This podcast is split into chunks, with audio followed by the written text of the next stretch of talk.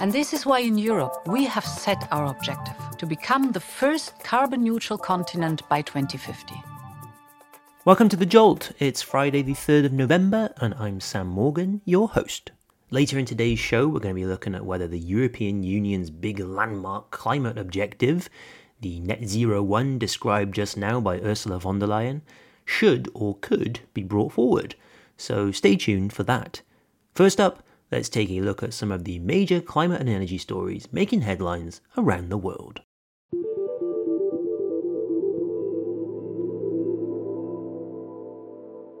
Danish energy firm Ørsted, the world's largest offshore wind developer, has cancelled two US projects off the coast of the state of New Jersey, citing changes to the tax credit system and problems with construction permits as contributing factors. Ørsted's share price tumbled 26% thanks to the news, and credit rating agency S&P said it might contemplate a downgrade early next year due to the more than $5 billion in losses faced by the firm. Orsted is still pushing ahead with another wind farm stateside, but this latest development in the sector shows that there is something fundamentally wrong with how the US manages offshore wind and supply chains.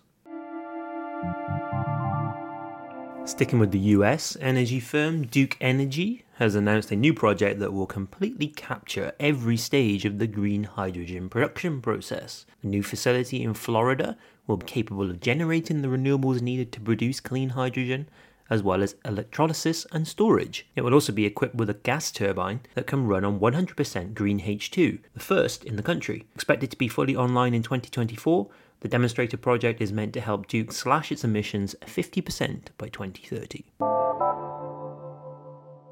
Portugal's electricity grid was powered completely by renewables last weekend, according to new data. Massive wind and hydropower output meant Portuguese electricity demand was met 100% by clean energy, with a healthy surplus exported across the border to Spain. Up to 5 gigawatts of solar PV is expected to be connected to the grid in the coming years, but Portugal still faces a big problem energy isolation. The Iberian Peninsula is geographically isolated, so when there is no demand in Spain, where will Portugal's clean power go? Either more links with the rest of the EU market are needed, or there needs to be serious investments into storage. Probably both.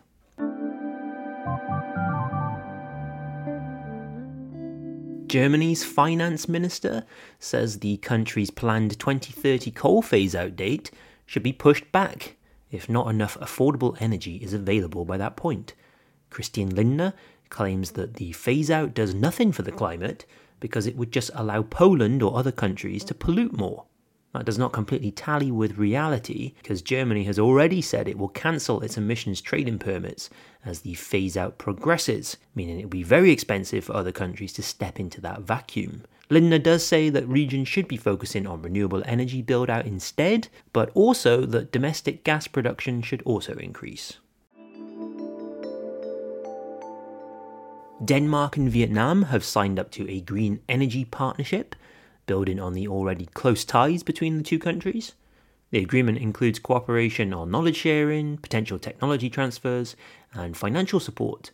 Vietnam wants to install 6 gigawatts of offshore wind by 2030, as its geography and topography really lend itself to wind generation, but there are currently no turbines in operation, so there's lots of potential that Denmark can perhaps help unlock.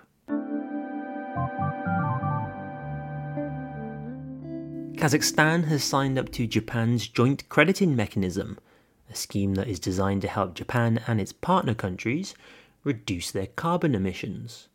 Kazakhstan is set to become the 28th nation to join Japan's JCM. Essentially, Japan will provide financial support, tech transfers, and knowledge sharing to help green the Kazakh economy. Any emission reduction credits can then be split between both countries so Japan can make progress towards its own emissions targets. It's kind of like offshoring decarbonisation in a way. It's a clever bit of a climate accounting made possible by the Paris Agreement. If it results in actual decarbonisation, who are we to judge? China's pledge to scale back its funding of overseas coal power projects is starting to actually come good, according to new data. After President Xi Jinping made the promise in 2021, 4.1 billion tons of carbon emissions have been avoided, a report by the Center for Research on Energy and Clean Air now reveals. There are still a lot of plants under development and at various stages of the permitting and construction process, so it isn't a completely impressive scorecard for China. Singapore has completed a 20 month long trial of sustainable aviation fuels and will now come up with a strategy on how to get the greener fuels into commercial use. Singapore Airlines, a partner in the trial, purchased a thousand tons of neat sustainable aviation fuel, corresponding to about 2,500 tons of carbon dioxide reductions. Credits linked to the fuels were then sold on, which the authorities say shows that a viable market of purchasing and trading can be established, increasing the business case for this particular initiative. Small steps, but as we saw in an episode of The Jolt earlier this week, it might be too slow to have a meaningful impact on aviation in the short or medium term. Uh, there's a link to that in the show notes. And in Australia, what is being called the world's first battery powered heavy haul locomotive will be put to work transporting iron ore. The FLX drive engine has battery capacity of a simply gigantic 7 megawatt hours. Uh, for comparison, an electric car can drive nearly 6,000 kilometers on just 1 megawatt hour. The locomotive will be completely recharged using regenerative braking, as the freight route has uphill and downhill portions. And the current plan is to team the electric engine with diesel locomotives Iron ore trains are often a couple of kilometers long, so this train set will be hybrid in nature, at least at first. Construction is ongoing, tests are due in the early part of next year, and the big electric machine will enter service in the second half of 2024. This is yet another application that only a couple of years ago pessimists said could not be electrified. Uh, so, what's next, I wonder? That's it for the news. Now, let's get into the story of the moment.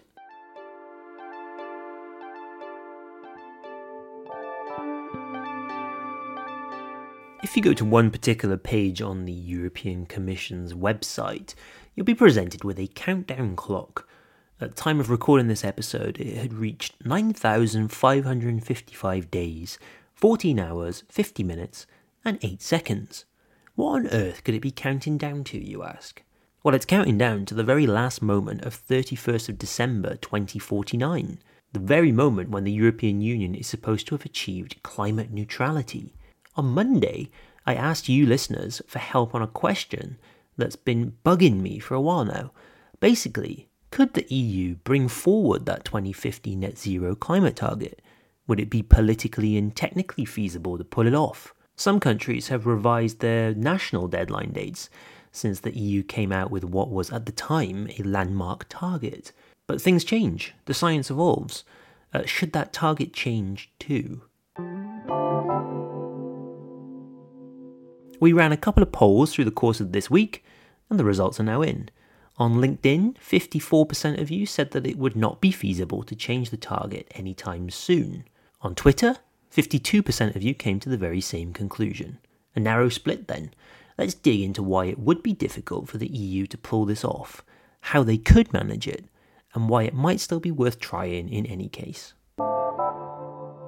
When the European Commission proposed a net zero target in 2018, it was actually quite surprising. Many experts and analysts had expected the EU's executive branch to come out with 90% or 95% reduction targets, or at least to give national governments the option to choose which they wanted to pursue. But no, it was net zero.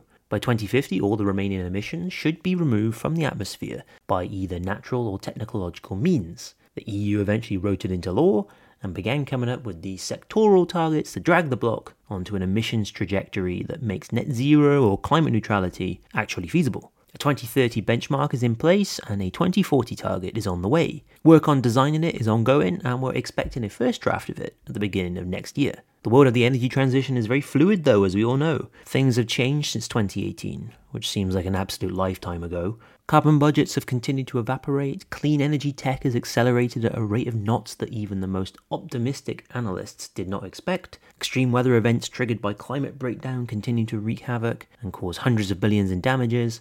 Plus, there seem to be temperature records set on a monthly and even daily basis. That's not even to mention the pandemic and Russia's invasion of Ukraine.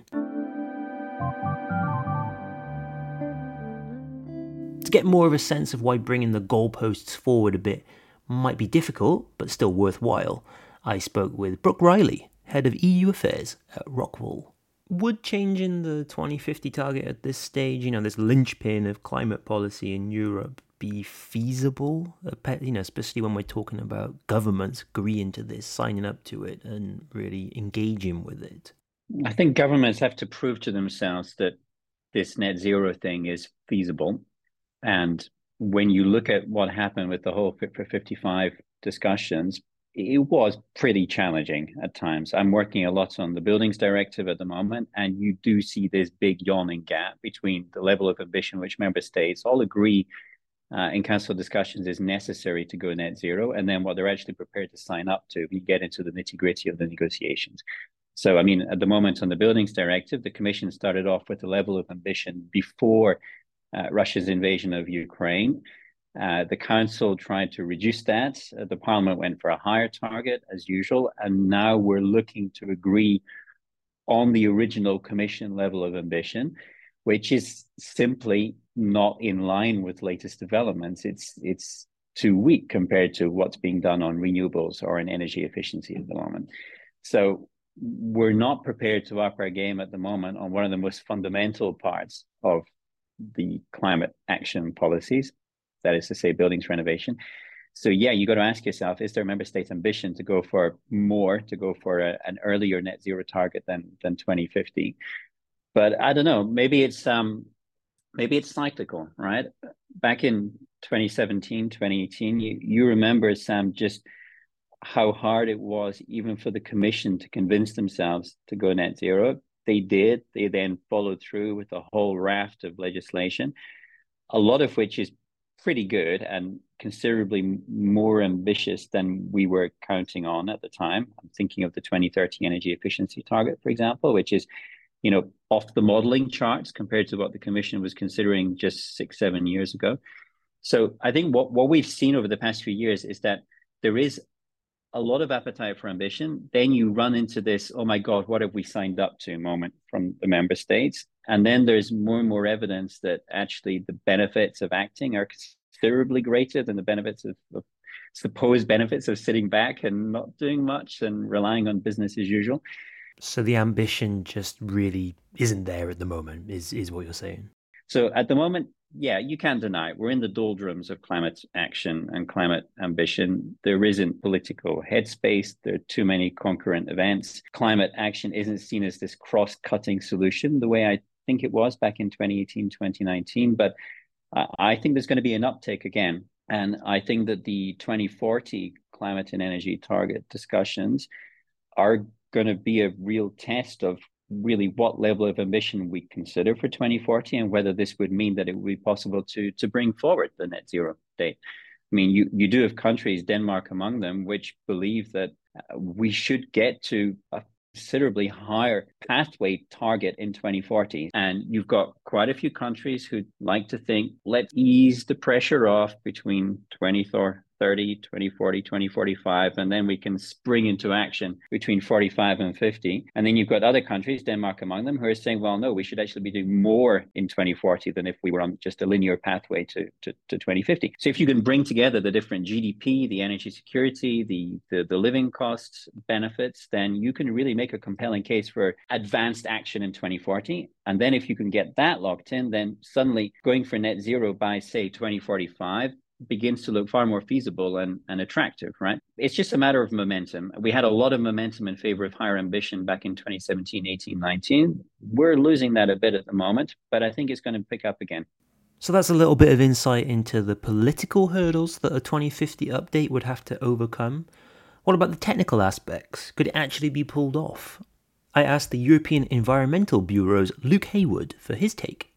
Yes, I believe it could be done. Um, so from the European Environmental Bureau, we've been working together with CAN Europe, the Renewable Grid Initiative, and REN21, uh, other civil society organizations, on a Paris-compatible agreement scenario. This is an energy systems model um, in which we have modeled precisely this. We have modeled bringing forward 100, uh, net zero to 2040, so 100% renewables in Europe. Um, and uh, there's some very detailed uh, sector analysis behind that. It's very simple, actually. There's two really important ingredients. The first is energy demand reductions. So we need to save energy we need energy efficiency. Uh, and the second is we need to ramp up renewables. And uh, if we do these two things uh, methodologically and strongly, then we can achieve this. We can bring forward the, the net zero target.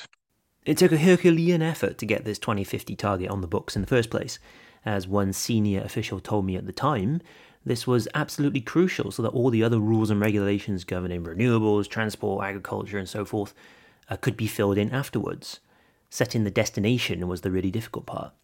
Maybe it's not feasible at the moment to bring it forward five or ten years, but politics change quickly. A new European Commission will be appointed next year, and a new European Parliament as well. If we have a rough winter with energy price spikes again, then who knows? That momentum that Brooke mentioned could well be regained. In any case, as time goes by, we'll soon be talking about when countries should be net negative, absorbing more CO2 than what is being released. The Commission will have to start a new countdown timer for that one.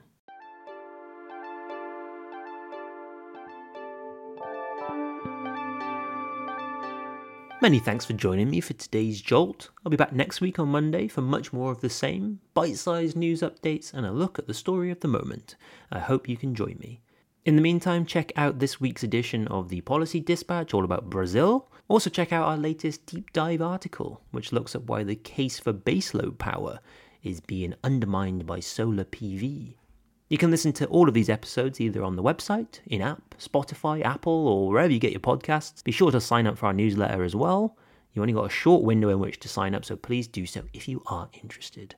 Thanks again to everyone at Foresight for helping to make the Jolt possible and shout out to Mute Island for providing the theme music. Until next time, thanks for being a part of the Jolt.